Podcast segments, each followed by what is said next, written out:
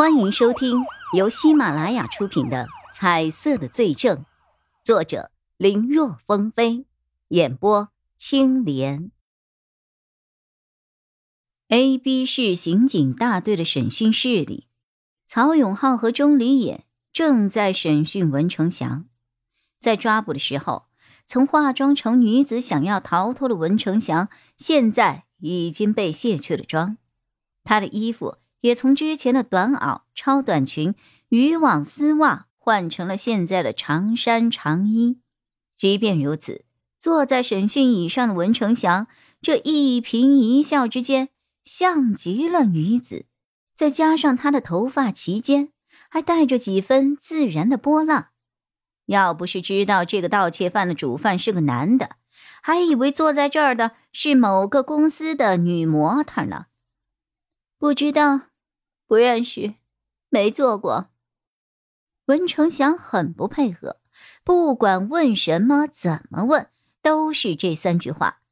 即便把罗阳和吕浩洋的证言、证词以及被敲定的相关证物拿来给他对质，也只是在否认的基础上加了一个“假的”，没有的事。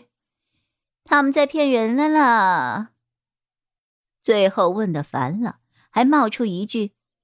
我要见我的律师，在律师来之前，我会保持沉默的。这句话把钟离眼听笑了，心说这家伙是国外的电视剧看多了是怎么的？不过文成祥还真的就此什么都不说了，弄得大家十分恼火。现在盗窃案的三个犯人已经全部抓获，通过对罗阳、吕浩洋两人证词的交叉对比。整个案子的脉络已经十分清晰了，现在只剩下主犯文成祥一人了。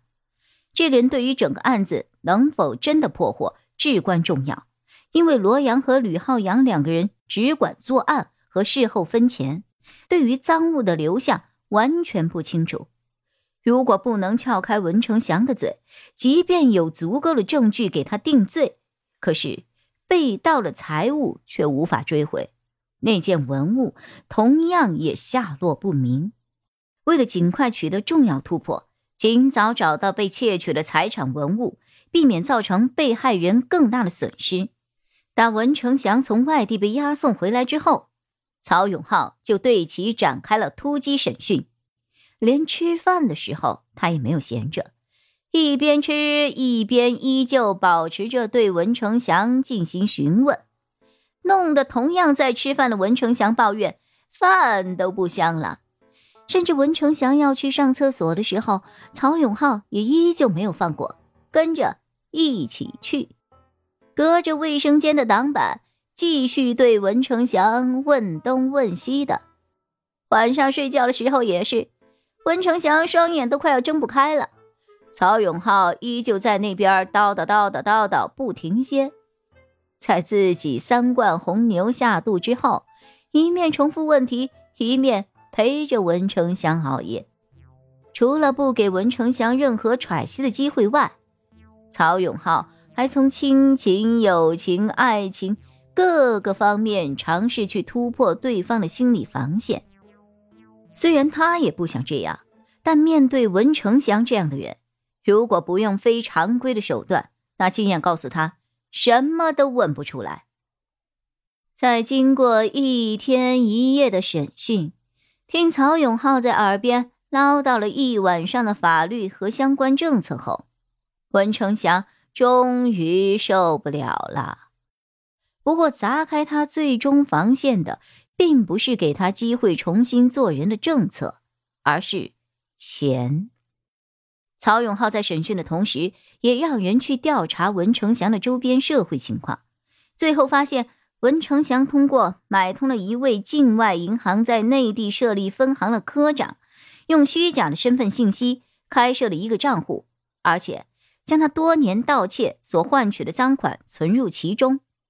通过上报有关部门，如今这个银行卡里的二千三百七十五万的存款悉数被冻结。连带着，因为这个科长的暴露，还让省厅的经侦部门破获了另一起金融大案。文成祥做保姆期间，因为户主的孩子是学法律的，自己耳濡目染下也了解了一些相关的内容。他觉得，即便最后自己被判入狱，最多蹲个二三十年也就出来了，只要那笔钱还在，自己之前的事情就没有白做。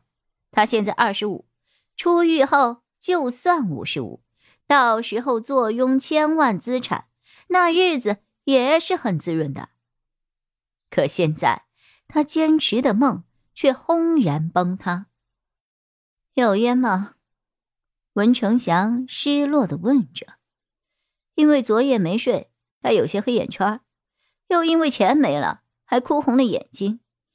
如今他看起来没有了昨日的坚韧，只有了。老了十几岁的叹息。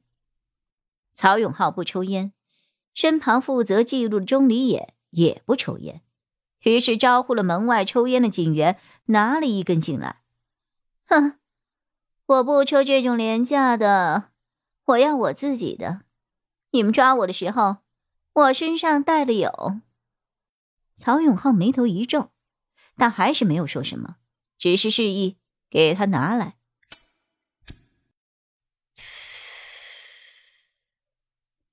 谢谢啊！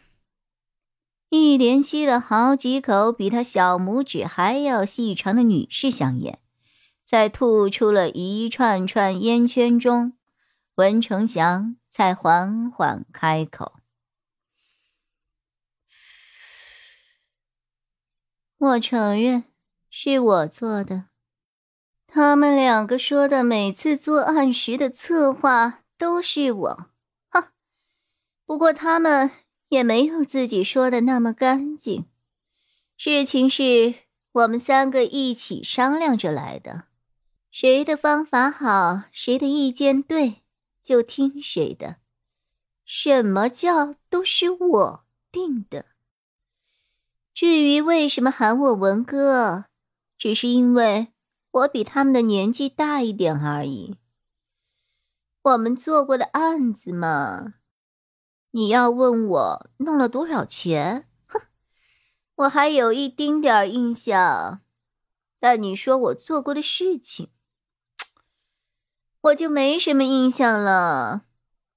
我是一个喜欢看向未来的人，这过去的事情都过去了，记那些做什么呀？值钱吗？本集播讲完毕。感谢收听，更多精彩内容，请在喜马拉雅搜索“青莲嘚不嘚”。